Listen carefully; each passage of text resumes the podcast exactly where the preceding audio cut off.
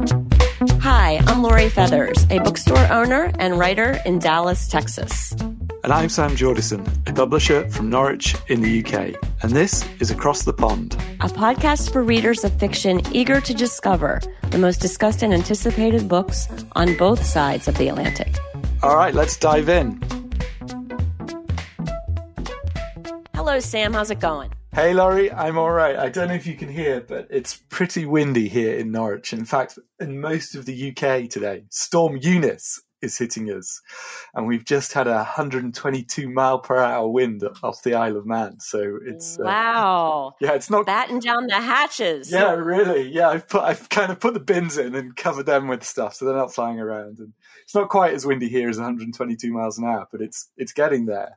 That's some epic level winds for sure. Switching topics totally, uh, you brought to my attention a Twitter that a guy named Jeremy Schneider wrote that got quite a lot of feedback.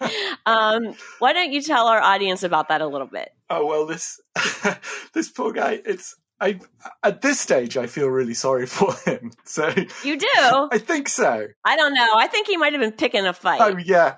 Well, you know, we all do. Uh, well, we all. I definitely do stupid things on social media. So I kind of, whenever I see this kind of thing, I I think thank God it wasn't me. But anyway, Jeremy Schneider on February the 6th, so a few days ago now, but this has been running and running, he tweeted, Please know if you're someone who brings a book to the bar, dot, dot, dot, nobody likes you. Oh, I would have some thoughts on that, but what kind of response did he get? He got an, an immense response. I'm I'm looking at it now, and he's had four thousand quote tweets. Wow, 867 likes. So that's a pretty bad ratio. And then endless answers from it looks like the entire book world has descended on him. And did you? Did you respond to him? I, I, did not respond. By the time i saw it it was it was too late. And uh, ron charles the the wonderful where's he from? The washington post. Yes he's the lead book critic for the washington post. Yeah he'd already got in and kind of done the ultimate i don't even go to bars tweet so So, um, what's the tenor of the response that this guy got? Uh, variously bemused, confused, and angry. I would say. I suppose the, I mean, the the slightly unpleasant thing that some people have read into this tweet is, you know, this is, uh, this is a guy, and is he bothering poor women who are trying to sit in bars and quietly read? Is he one of those bros that uh, just can't stand uh-huh. the sight of a, uh-huh. you know, a woman being left in peace? And I don't know if that inference is true at all. In fact, later on, he's come back and done a very humble and quite nice apology, saying that essentially he was being mean. Uh, but anyway, the you know the rest of the book world is kind of like, but I go, I go and read books in bars, and certainly, I am if I am in a bar, which isn't very often, I will often take a book with me, almost as a force field of kind of protection. Like if I'm going to be sitting there by myself, having a book is a good way to uh, protect yourself from unwanted attention. Yeah, I feel like people do that with the phone too. You know, lots of times if people don't want to be necessarily bothered, they'll either pretend that they're on a call and you know have their their earbuds in or they'll just be like, you know, eyes stuck on the phone. But I have been known to read at a pub or a bar. I guess most often it happens when I'm waiting for for someone, you know, I'm meeting up with someone and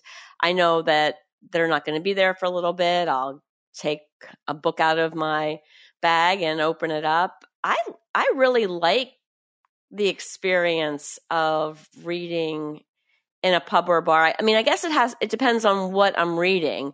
I, I mostly like to read with quiet, as you know, because I've had this thing about the the leaf blowers. but there is there is something I think that's kind of atmospheric about reading a book when there's a lot of like just not distracted distracting hustle and bustle but you know like the world is happening around you and you can look out the window and see people walking in and out of the establishment and I mean and a good a good glass of wine Yeah. goes Oh, ma- really well. You're making it sound great. it sounds really nice. You know, get away from the computers, leave your worries behind for a while, have a glass of wine, read a book. It's sounding good to me. Yeah, I agree. Do you do this often? No, no, I mean, not even before the pandemic would I do it very often, but I would do it. And on holiday, for instance, I'd love doing it. It's really nice. South of France, in a bar, glass of wine, as you say, and a good book. It's just lovely. Yeah, I, I get the sense that our our pal Jeremy Schneider spends a lot of time in bars because I will note that his bio on Twitter is "Give me a scotch, I'm starving" is kind of his his mantra. He did, I think, if I'm not mistaken, because I I did when she sent this to me, kind of got on and read some of the comments. He kind of he kind of backtracked, right? He kind of I don't know what what what did he say to excuse himself? Uh, he said he said a few things that I were actually quite nicely put. So he said uh, the tweet was mean, and he apologised, and you know, bothering people who are minding their own business isn't very nice. And then he got a book and went to a bar and had a read, and uh, he says, "I still don't quite get it, but you know, give him give him credit for trying." okay, well, sure, it might not be everyone's. You know, this is a bad you know metaphor but, but cup of tea but i like it. More power to those people. I think anytime i see someone in kind of an unexpected place you know outside of a library or bookstore reading a book it i don't know puts a smile on my face. It makes me happy. Yeah, me too. Yeah, and to to give more credit to Jeremy Schneider, it's made me think. You know, I'm going to go out there and have a nice barroom read pretty soon. It's reminded me Yeah. of the pleasure. yeah it's kind of um it's kind of a temptation now i think that uh given that we're recording this on a friday you know maybe i'll be heading out too i wanted to talk to you about something else sam so your wonderful press galley beggar press in addition to publishing really great books every year you guys have a short story prize that you do annually you've been doing that now for how many years running Oh, good question. You're putting me on the spot. I mm, uh, six, I think, maybe. okay Yeah. and you guys just announced your long list. So tell me a little bit about how the short story contest that you guys do and how many submissions you get. And I, I'm just interested to know kind of, uh, I know it sucks up a lot of you and Ellie's time because it's a lot of work.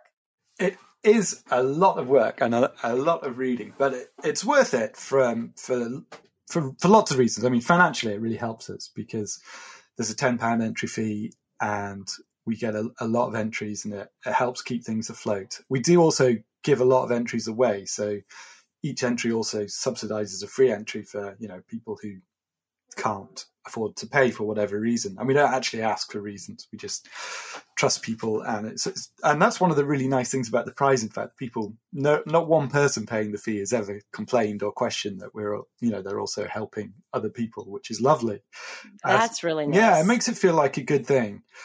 And so, what can I tell you? We we open it up in the autumn, and fact, we we need to be late summer. Really, we need to be starting to think about this year, next year already.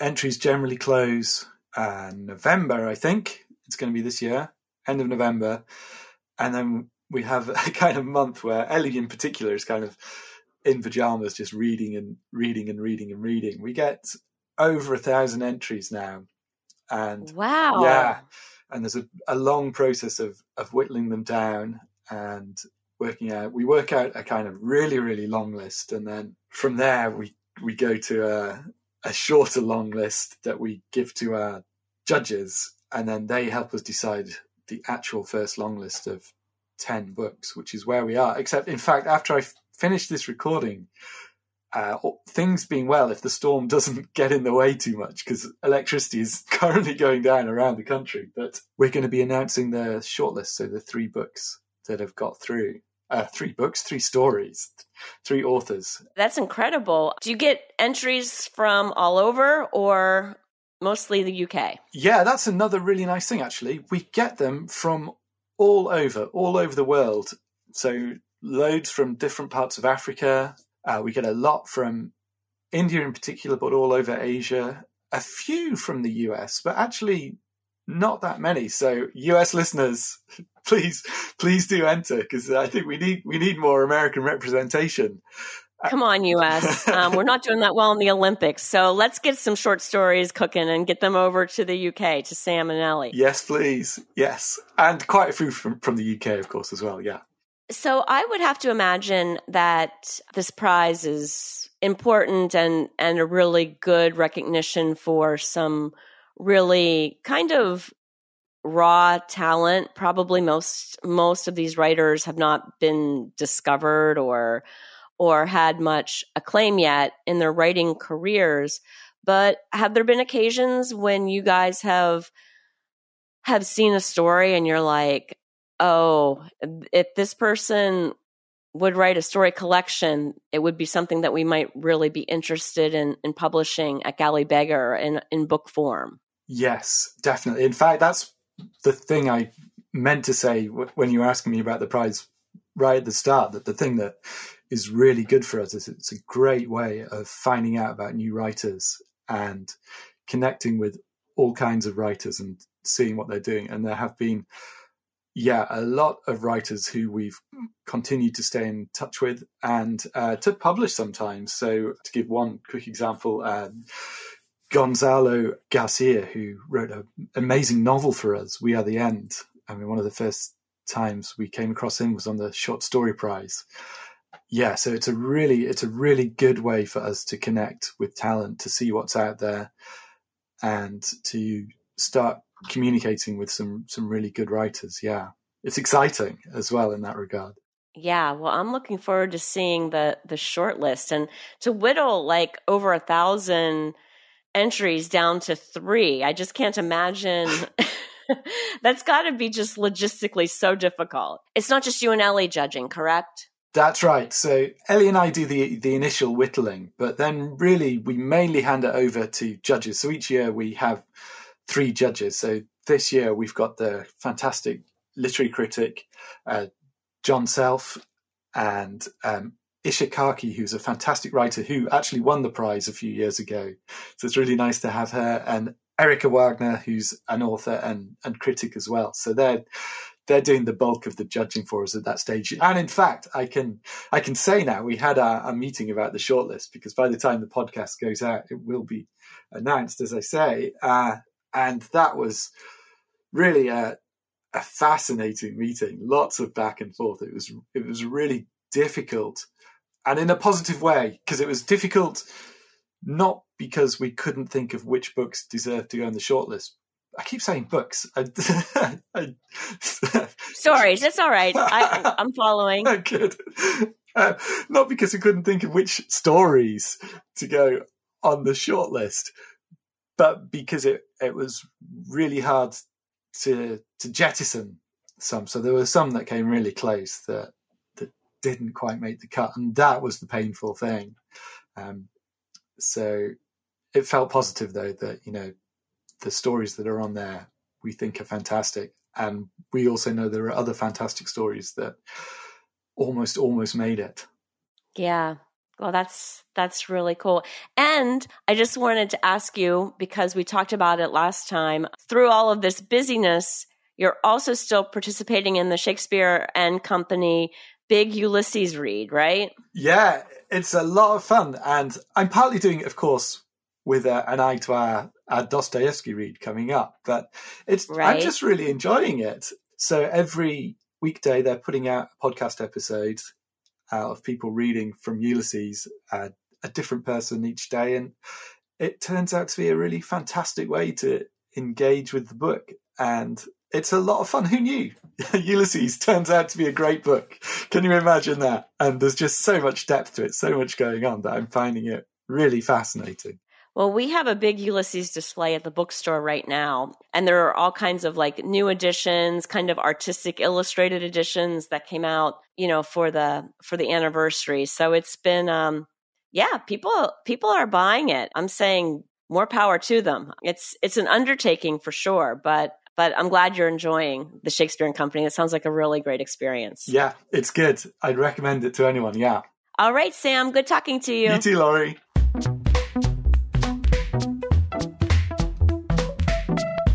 Hello, and welcome to Across the Pond. Today is the kickoff of our Conquer Karamazov collective read, and I'm so happy to welcome back to the show Lan Samantha Chang, who will be joining us for the entirety of the collective read of The Brothers Karamazov by Fyodor Dostoevsky.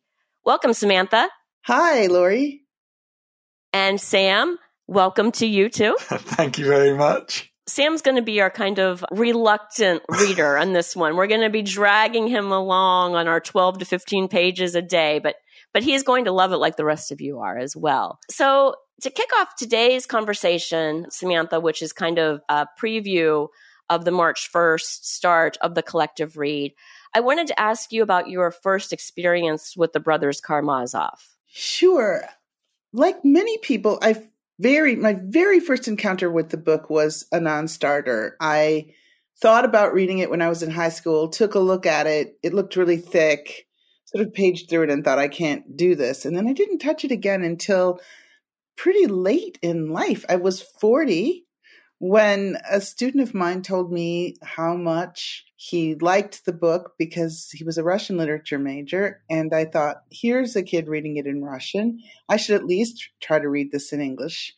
And just without really thinking about it, I went out and purchased a new translation, the Volokhonsky Pevear translation. And I was just completely taken by it, really, as soon as I started reading it. And it's hard to explain what attracted me so much to it, except that there's a really lively sense of voice in this translation. The characters are always talking to each other. And this really spoke to me, haha, um, because I had grown up in a very verbal family and I was always really attracted to situations when people talk a lot. And yet, the kind of writing I had done up until that point was very low key, not minimalist, but like very, very, I would say it's kind of soft spoken writing, like understated writing. People were always saying that my work was, quote, quiet, unquote, and, quote, subtle, unquote. And I, I understood that and I understood the value of writing quiet and subtle work. And I, I do like my first books, but I always felt the entire time I was sort of thinking about my material that I would love to try to write about a family that was more similar to the family where I grew up, where people were upset about things and sometimes they shouted and sometimes they got into long monologues and fights. And I mean, some of my earliest memories are of listening to my father sort of shouting through the house about his various sources of frustration and stress and unhappiness, um, about being here in the United States and uh, uh, because of various things that would happen. I, I, I vividly remember him coming home from work and talking, I want to be stupid. If I were stupid, I could, you know, not care about this. There's politics at work. And, you know, or he was just a very dramatic guy. And I thought, where can I find a fictional model, you know, a model in fiction to sort of create the emotional range that covered what happened in my, in our family when I was growing up. And I thought this is this is it. This is incredible. The characters in this book are just over the top a large amount of the time and they're also very changeable. I mean there are a few of them. The ser- servant grigory is that how we pronounce his yes grigory is like very very steady as a character. So there's some and he's a good character. He's a he's a decent person. So there are some characters that are provide ballast in in this book, but everybody else is pretty pretty freewheeling and emotional and I I just completely related to the book. There's a lot of differences obviously in the setting of your book rural Wisconsin and the brothers Karamazov, and also the time period. You know, your your book takes place in contemporary times, and the brothers Karamazov, of course, takes place in the you know mid nineteenth century. But I I wondered whether or not there were some elements of the book that you consciously decided, you know, that just doesn't translate to today's United States. And so I, I need to change that up a bit in my book. Sure. I mean, first, I could say a few of the things about that book that I did translate that yes. were unexpected. Um, one of the interesting things about the novel of uh, Brothers Karamazov is that it takes place in a in a sort of sprawling, small sort of city town. I mean, it, it's it's based on where Dostoevsky himself was living at the time, I believe. But you get the sense that it's a town, but that there's a ton of space in it, and the characters are always walking through it and wandering through it, getting from one thing to another. And I actually adapted that for my novel. I I wanted to set it in a small Midwestern city, not you know, a city with a huge population, but not as small as the town in the Dostoevsky novel, because I wanted to create, recreate a community of others, you know, of Chinese people in this town. And I knew it had to be a certain size in order to do that. But I did create this kind of wandering path through the book by using the alleyways that exist in a lot of these Midwestern cities. Um, these alleyways you know, I'm actually looking at one now. I'm in my office in Iowa City and I can see out the window and there's a path that goes, it's like a little road that goes beneath my window that is not an official road in Iowa City. And it actually intersects with another road that runs behind our houses. And these kinds of paths were built, I always thought for horses, but I think what they really were, I mean, they were built in the early 20th century, a lot of them, when these houses were put up, these framed wooden houses, but they were built for people's back business. So there's a kind of backside to the town, my town and a lot of Midwestern towns, where in the day, ice was delivered, uh, utilities were dealt with, people parked their vehicles, and, you know, non official business, like non front business took place behind the house. And I found this completely interesting. It's something I got really obsessed with while I was writing my book.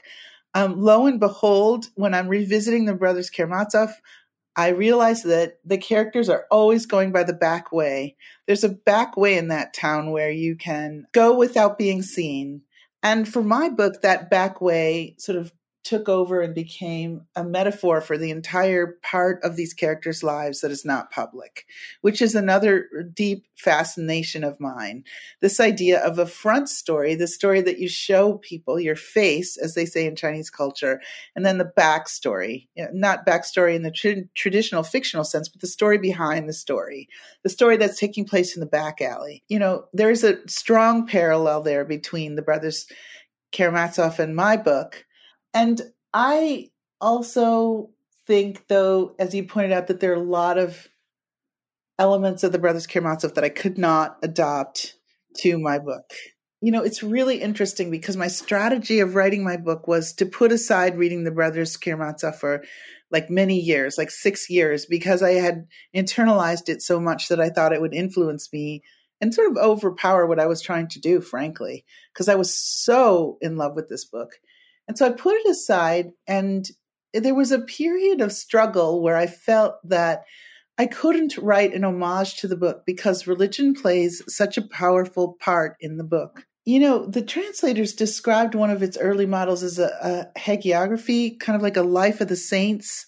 And it really does describe, in my opinion, the sort of idea of Dostoevsky's that the Christian religion was the identity of the soul of Russia.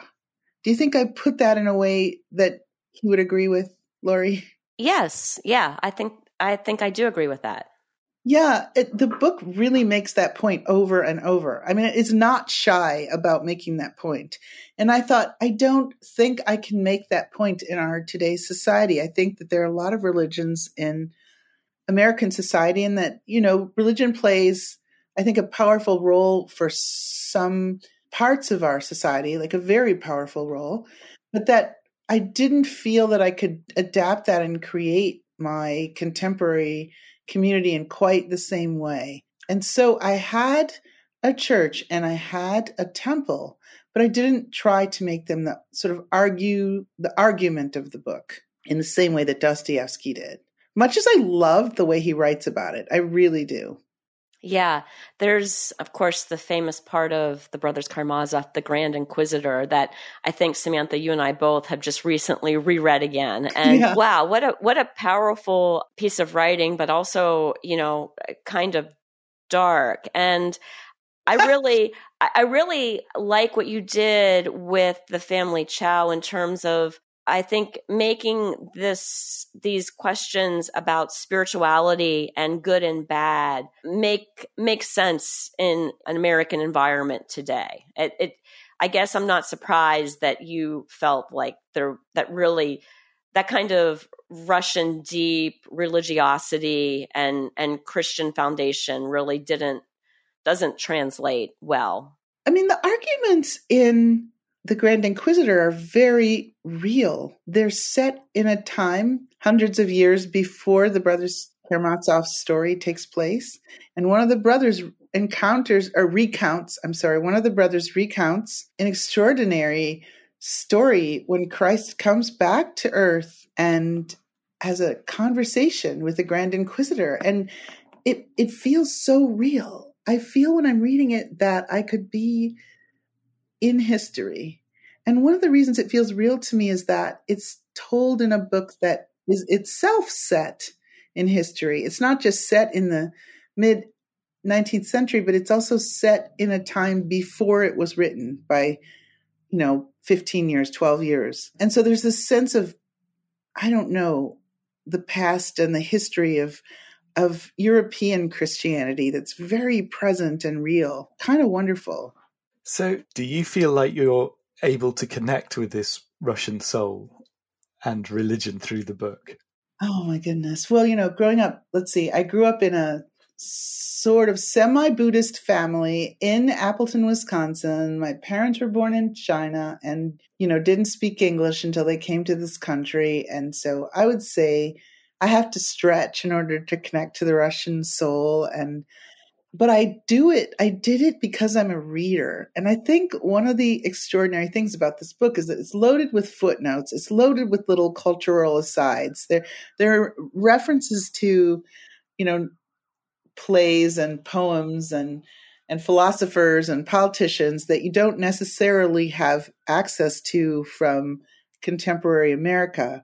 And yet as a reader, you can use that power of imagination you have to live through what the characters are living through. So, the, in, in a lot of ways, I did feel like I was stretching to connect, and that the the sort of moment of contact was kind of ecstatically exciting for me. I mean, it's it's so rare that you get to go to another place in time. And I think that's what reading is for. A lot of people who talked about my book to me who are not Chinese American have told me that it made them understand more about, you know, people other than themselves.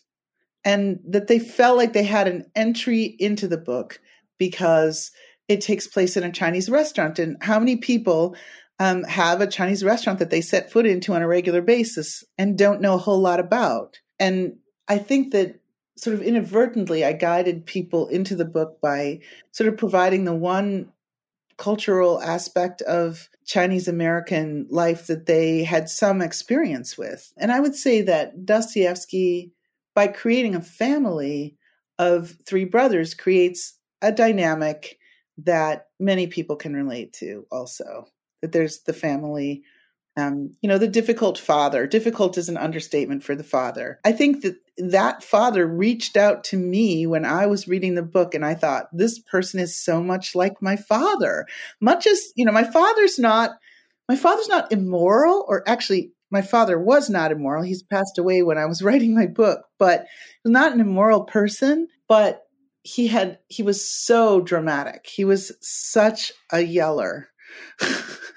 On the issue of relatability, I think Dostoevsky, and this has been the case in all of the novels by him that I've I've encountered, feelings and reactions are so big and so often feel exaggerated. I look at, and it's not just the women in the Brothers Karamazov, but in particular, Lise, the girl that was the youngest son of Lyosha's best friend growing up and now has a crush on him she acts almost in a way that's incomprehensible to me. I mean, I, I don't really understand ever being quite like that when I was that age. And also the fiance in the Brothers Karamazov of the eldest brother, Katerina, she kind of goes off on these just kind of extravagant crazy fainting spells reactions and there's there's almost like a a hysteria to the way Dostoevsky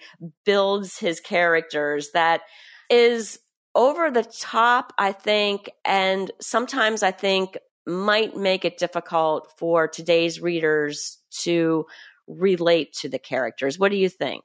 This is so interesting. I mean, your your comment is so interesting to me. One, that American readers feel so desperately this need to relate to characters. you know, I think it's possible to read a book in which you think the characters are just out to lunch or completely not like you. I think the, the what's required is to think I don't I I have permission not to relate to them completely. I I get permission not to relate to these characters. Um, I I'm sad to say. I mean, I'm curious to know, Lori, what you found unrelatable about the characters in the Brothers Karamazov.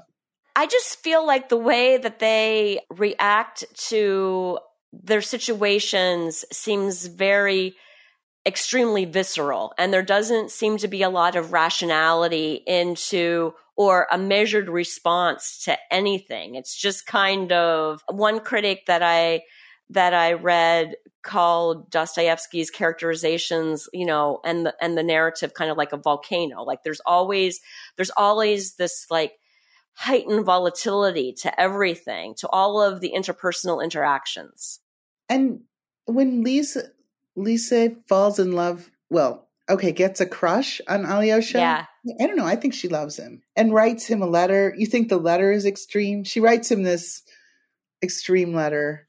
I don't know that the letter's extreme, but her kind of like back and forth between like telling him, the letter's a joke. No, it's not a joke. And, and blushing and crying. And, and then we've got her like rather ridiculous mother hovering around trying to like referee the whole thing. It's just, I guess I would say I, I think that there's a lot of exaggeration in it from my perspective, but it's funny as well. It's funny in a good way. Yeah. I mean, when she says it's a joke, it's not a joke. That reminds me very much of watching my daughter's 14 and I've seen some girls her age, not my daughter because she's a very sort of straight on person, but I've seen a lot of girls sort of say, ha ha. Like, you know how people write LOL on their emails, ha ha ha. Like, I don't really mean this, but I, but I've actually just said it. I feel like, yes, it's an exaggerated version of that. Why is it exaggerated? I mean, I, I do think that Dostoevsky, Dostoevsky had in his life experiences that went to the extremes. And i guess we can talk about it later when when people are actually reading the book but his life was full of extremes and he lived in a time in which things like life and death were very different than they are now. Although i would say that the people have had a taste of it in the last couple of years. Back in the day when dostoevsky was writing a lot of diseases were not understood or curable. So you could get something and then just not have any way to fix it. Ironically, I read the book and found the characters relatable. they wear their emotions right out there, and their emotions feel to me to be very human. There's a very extreme range of feeling, and people are constantly changing their feelings. They're very mercurial, but I believe that on with every feeling, there's a flip side of it that does exist within us, and that Dostoevsky is just bringing it out into the into the light where we can see it and read about it. Also, you know, my dad went through an awful lot when he was growing up. Both of my parents did. It was because they were born in a bad century in a very turbulent place. Um, 20th century China was filled with uh, war and invasion and occupation and political turmoil. I think maybe 11 years before my father was born, the Qing dynasty was overthrown. And then, so if you can imagine the overthrow of thousands of years of dynastic tradition, taking place within the lived lives, recently lived lives of your parents. And then growing up in a sort of fledgling republic that was heading toward an invasion from a hostile uh, neighbor, Japan. This is the way that my dad grew up, making sense of the world. And he had to leave home when he was 18 and walk across the country in order to get his education because the Japanese did not allow the subjects to be taught that the students were interested in. And so some of the universities just moved west where there was, um, where the country was still uh, purely Chinese in order to get their education. He had to walk, he had to hitch trains and rides along with the other people in the university. He went hungry. Eventually, he left China, never to return, never to see his parents again. My mother also grew up during the war, and she told me when I was a very small child uh, that when she was little, she would walk through the street and see men hanging from trees dead people. And one of the first things she taught me was how to avoid a rabid dog. Apparently, if, if you run into a rabid dog, um, there's tricks you can use to make sure that you don't get bitten. Because at that time, of course, rabies was a very much more dangerous than it is now. The treatments for rabies were not as readily available as they are now. So the the extreme of experience, I think, for my parents was it had a wide scope, and so there was a lot of description of things that I, looking out my window at my calm Wisconsin small town, did not believe to be possible, except I knew it was true because they told me. And I fought with them a lot and said, the world is peaceful now. Look, we're in a, we're in a very peaceful world. There's plenty to eat. I don't have to become a doctor in order to survive the war, which was sort of what they told me to do. and my sisters. And it seemed to me that that kind of awareness of every moment was present to a certain extent in the household where I grew up. And that I felt a relief reading in Dostoevsky about the extremity of emotion that the characters had because it was out there. And, and it was in some ways made clear to me, almost explained to me, the extremes that the characters go through. I could understand why they were feeling the way they were feeling. Is that that's I mean, fascinating? This is a time, yeah, it's a time before contemporary psychology, for example. Yeah, I think it'll be really interesting as we journey through the book and hear reactions from readers to kind of get feedback on, you know, whether which of these characters feel relatable and if any of them don't. And I think it'll be an interesting discussion. Let's talk about structure of the novel a little bit. So the Brothers Karamazov opens with a two page note from the author. This is not a note from Dostoevsky, so to speak, but it's the narrator of the novel. Yeah it, it's a fictional author. He created this character who is a member of the town and knows all of everyone's business uh, to to do to tell us the story. And he basically discredits himself very early on by you know by making it clear that he's not particularly reliable just by the way he talks, and and particularly in the trial. Um, there's a trial in the in the later part of this novel, he says he's not even sure if he's relating events in the right order. I was very attached to and taken by this narrator when I wrote my book. In fact, I can remember early drafts that attempted a first person narrator. I call it first omniscient. It's a first person narrator who knows everything, knows things that there's no way that that he or she could have witnessed. And in this particular case, the reason it's possible for Dostoevsky to use this device has is is that the story takes place in this small town and everybody knows what's going on and he's just a member of the town. In my novel, I as I said I tried to do this multiple times and then dropped it because I understood ultimately that I would have to in my book have come up with a narrator who was either one of the parents or one of the children. I mean, one of the things, one of the constraints about writing immigrant work is that the parents and the children have very different life experiences. And so the way they see everything is very different. Um, if I'd had a first person narrator who had, was a parent, this person would know you know, parts of Asia. They would have been born in another country. Um, and they would see everything that happened in the story very differently from the way that it would be seen by, say, a member of the children's generation who only know the United States and were born here, at least in this particular town. There was no character I could think of who could encompass the experiences of, of all the characters in the way that this anonymous townsperson in Dostoevsky does. And so I adopted this kind of fake objectivity narrator in my rendition of the trial who is writing a blog as an assignment for her class, for her journalism class, and is supposed to be objective about everything she sees, but of course knows all the gossip, knows what um, is happening and what has happened, and is eventually unable to hold to the blog format and breaks down into her own opinion that was my way of of hewing to the narrator to some extent.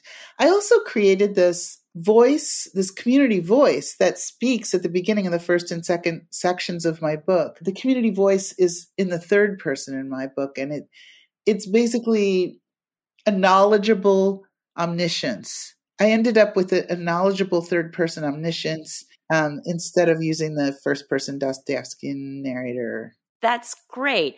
I think that in our first interview with you, you expressed the notion that Dostoevsky as a writer broke all of the rules of the contemporary writers workshop kind of kind of style. Do you want to talk a little bit about that? Okay, first of all, I, I would like to say here that as the director of the Iowa Writers Workshop, I do not subscribe to these rules. I do not think that they're necessary in order to write good fiction, and I find them at this point like sort of a stone in my shoe. I just keep hearing them over and over. Um, one of them would be show don't tell. Okay. In fact, my daughter just came home from school with the paper that she wrote for a class. I mean, a piece that she wrote for a class.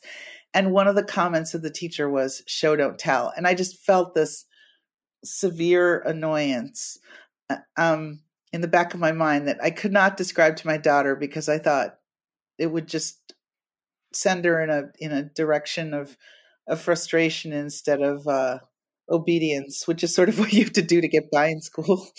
Um, in the Brothers Karamazov, everyone is telling. There's a lot of there's a lot of scenes, but people are just going on monologuing in those scenes or there's a lot of description and telling a, a, lot of narration i find that scenes are great but they can also exist alongside a healthy amount of telling. Okay so that's one. Two understated prose. I think this is less obvious now because there are different kinds of popular writing um, spoken word, for example. I think that when I was a kid, and when I say kid, I mean when I was in my 20s being taught to write in writing workshops, we were told very clearly that we should not use words. Omit needless words. It's in Strunk and White, and I love Strunk and White and, you know, um, have loved it for years, but I think that taken to an extreme, omitting needless words can create prose that sounds very similar to other prose. And Dostoevsky doesn't know this rule. He never read Strunk and White. and so he uses a ton of words. He uses just, he's just very, very, very extreme in his use of words. Uh, another one, don't use exclamation points unless it is a true exclamation. There are 2000 plus exclamation points in the brothers Karamazov. Did you count My them? Novel, yeah, somebody I know counted. A, a wow, I'm impressed. Yeah, it's like 2,300. My friend counted because I had noticed that my book has, you know, a lot of exclamation points. And I remembered that I was told not to use them. One of my old professors told his son you can only you're only allowed to use two exclamation points in your entire life. Oh, my goodness. I know. That's rigid. Well, it's it's basically saying don't have unnecessary feelings, don't go over the top, don't be melodramatic. I mean, for all we know, readers are unable to relate to characters who express their feelings because they've read so many books in which characters don't. yes. Good point. Yeah. So I liked it. I liked that freedom of expression and and I wanted it to be in my book as well because it, it does in some ways remind me of the house where I grew up. I've edited out a few exclamation marks. I have to say I'm guilty of that. but you know, they've got to count. and uh... Sure, sure. yeah. I mean, I just have this vivid memory of a time when I was with my dad in a car in California. He and my mom had come out to visit me and my dad hates being in a car when he's not driving. He wants to be in control of the car. Sorry, I'm talking about him in the present tense because even though he's gone, because he's like such a real person in my mind. So he's next to me in the driver, in the passenger seat, just fuming with stress. and, or just, I don't know if the word is fuming, but whatever. I am trying to sort of drive on one of these big, it's like a suburban avenue with everyone who's there has driven it a million times and i'm trying to find this chinese grocery store and i have to pull off the road and wait in a parking lot because i don't know where i am and i have to figure it out this is back in the time before everybody had it on their phone and so i pull off the road and my dad like bangs on the dashboard and yells i'm going to die! You know he's like he just feels this horrible panic. You know, being in this car driven by his daughter who clearly doesn't know where she is and he's in a strange place and you know, I think that that extreme anxiety of his um it just it just it infused my life when I was growing up and I can completely see some of it happening in Dostoevsky. And it's one of the reasons why I can relate to the book. I'm not saying that you have to have a dad like this in order to read this book. You can imagine a, a, a dad like this. And, you know, you can imagine a patriarchal, tyrannical, difficult person as a leader. I think that it's important to let the listeners know who maybe are not familiar with the Brothers Karamazov that at the heart of it, the Brothers Karamazov is a murder mystery. Oh, yeah. Thanks for remembering to mention that.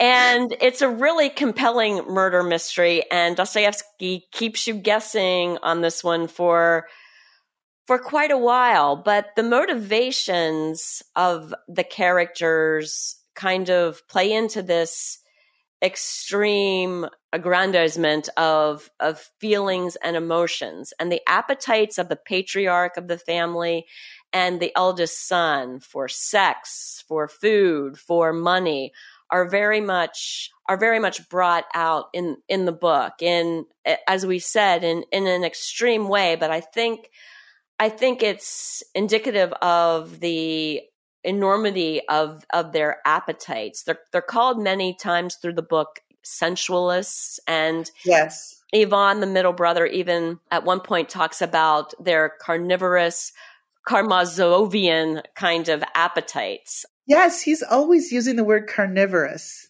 Yeah.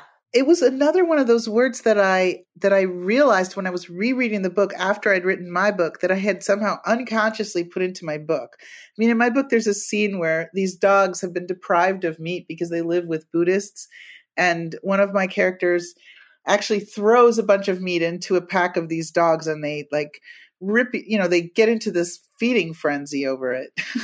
And i realized that oh i've got that in my book too. I thought of it as more omnivorous. Yeah but but dostoevsky is like carnivorous. Yes. I guess maybe i don't know. Carnivorous maybe brings to mind more you know just like the excessive kind of almost lust. Uh, yeah. And talking lust. about lust, let's talk about the femme fatales in both oh, your okay. book and in uh, in the Brothers Karamazov, because you have Brenda, of course, and then you've got uh, Grushenka in the Brothers Karamazov, and I wondered whether there were things about about Grushenka that you that you didn't want Brenda to be. Brenda seems, I guess. I like Brenda in your book. I guess I don't quite know what to think about Grushenka in the Brothers Karamazov. Well, well, I mean, one thing you could say about Grushenka is she's a strong character, and I'm grateful to the author for creating strong characters in this book because he could have not done that. He could have gone the other way and they could be boring, but they're never boring. I mean, I could not create a character like Grushenka in my book for a lot of reasons. Society has changed. Brenda is very sexy, and that is what one of the things that you learn about Grushenka uh, the minute that you learn about her in the Brothers Karamazov. Brenda is sexy. She's she's the object of desire for the oldest son in the same way. Um, but she's got kind of her own story in this book. She's living, she says at one point that she's, you know, spending down her, she's living off her credit cards. She works at the restaurant as a host and server, but she, but she wants a different life than the one that she has. She's fixed up her place to make it look really nice, but she knows she's charged a lot of it. And in her dream, she would marry somebody who could take care of her. And she knows that she could marry anyone she set her mind to, basically, because she has, you know, very attractive nature. But she ends up, in my book, falling in love with Dagou, the oldest son. And one of the things that she realizes and knows is that if she's with him, she will always have to work. She will have to continue to work at the restaurant or to do something because he's not good with money. He's always spending everything he has and he doesn't have the potential to earn a lot of money. So she has a conflict. I don't know what Grushenka's conflict actually is. Brenda's conflict is that I mean, okay, let me just put it this way. Brenda realizes in my in my novel that she actually enjoys working and that that's her turning point, I think. I think I've given my character more of an arc and more of a sort of grounded set of concerns my character also, I think, is a human being apart from the way that men see her. I agree with that. I actually very fond of Brenda. She at first was unclear to me, and then as I worked on the book, I started to know and like her. Same thing with Catherine. My my Catherine is is different from the Russian Katerina. The interesting thing about her is that she declares faithfulness to Mitya, the oldest son, even though he's shown her none, and that their relationship is built on a kind of misunderstanding involving her extreme pride. Um, her pride is making her stay attached to this person who doesn't want her. And in my book, I had to change all of that because, you know, I think when I first started working on the book, uh, Catherine was a little closer to Katerina. But as I continued on, Catherine developed a really strong reason for wanting to be connected to Dagou's family, to, to him and his family, that I became quite interested in and did a lot of research about and talked to people. And she became very human to me to the point where it, when I when I decided to include some of the points of view of the female characters in my novel, Catherine was was the one that I really wanted to write from, and she was a lot of fun. So, Sam, as we close out this episode that will air just before we start the collective read, answer us honestly whether we've we've intrigued you enough to want to read along with us. now, now you're putting me on the spot. Yes, of course you have. No, you you certainly have. Uh, I think you had me at Russian Soul, but um, I'm uh, I, I'm I'm definitely in. There's there's clearly so much going on. There's so much to think about, both in terms of you know how the book is going to be. Well, let's use the word relatable, but how it's going to feel. I get the impression that it's a very immersive experience, but also an experience where you're immersed in something that feels very different to to what we're used to. And what else can I tell you? I'm di- I'm not, I'm in for the murder mystery for sure. Yeah. and uh, for the variously attractive and unattractive characters. And I very much, I very much agree with the principle that um, you don't have to be able to relate to people to find them interesting. So, yes. my my dog is chiming in on that one. I don't know if you heard him, but Cirrus agrees totally. There are dogs in the Brothers Karamazov also. Ah, that's great. Good. Better and yeah, better. like in my novel. my novel has a ton of dogs in it, and the Brothers Karamazov has very significant dog characters. Character. One more reason to read, Sam. Uh, one more reason to read. Well, so I can tell. No, I'm saying the I'm saying the dogs. The dogs are one more Oh, reason right, to okay. read. I, I was going to come up with a good one though, which is Oh, do you, do you have a good one? yeah. So I can I can I can boast about it, of course, which is the entirely shallow and terrible reason to read it. But you know, To boast about it. yeah, I'm not going to boast about it, but I am going to feel it. I'm going to feel. Let's put this in better terms. I'm going to feel a certain amount of pride. I think in that you know I have come to terms with such an important book and a book that means so much, and a book I have been unable to read in the past. So I'm I'm looking forward to getting through that. Awesome. All right, guys. Well, really looking forward to the start of this. We'll be posting daily on the Across the Pond Twitter feed, hashtag Conquer Karamazov. Thank you, Samantha, for joining us again.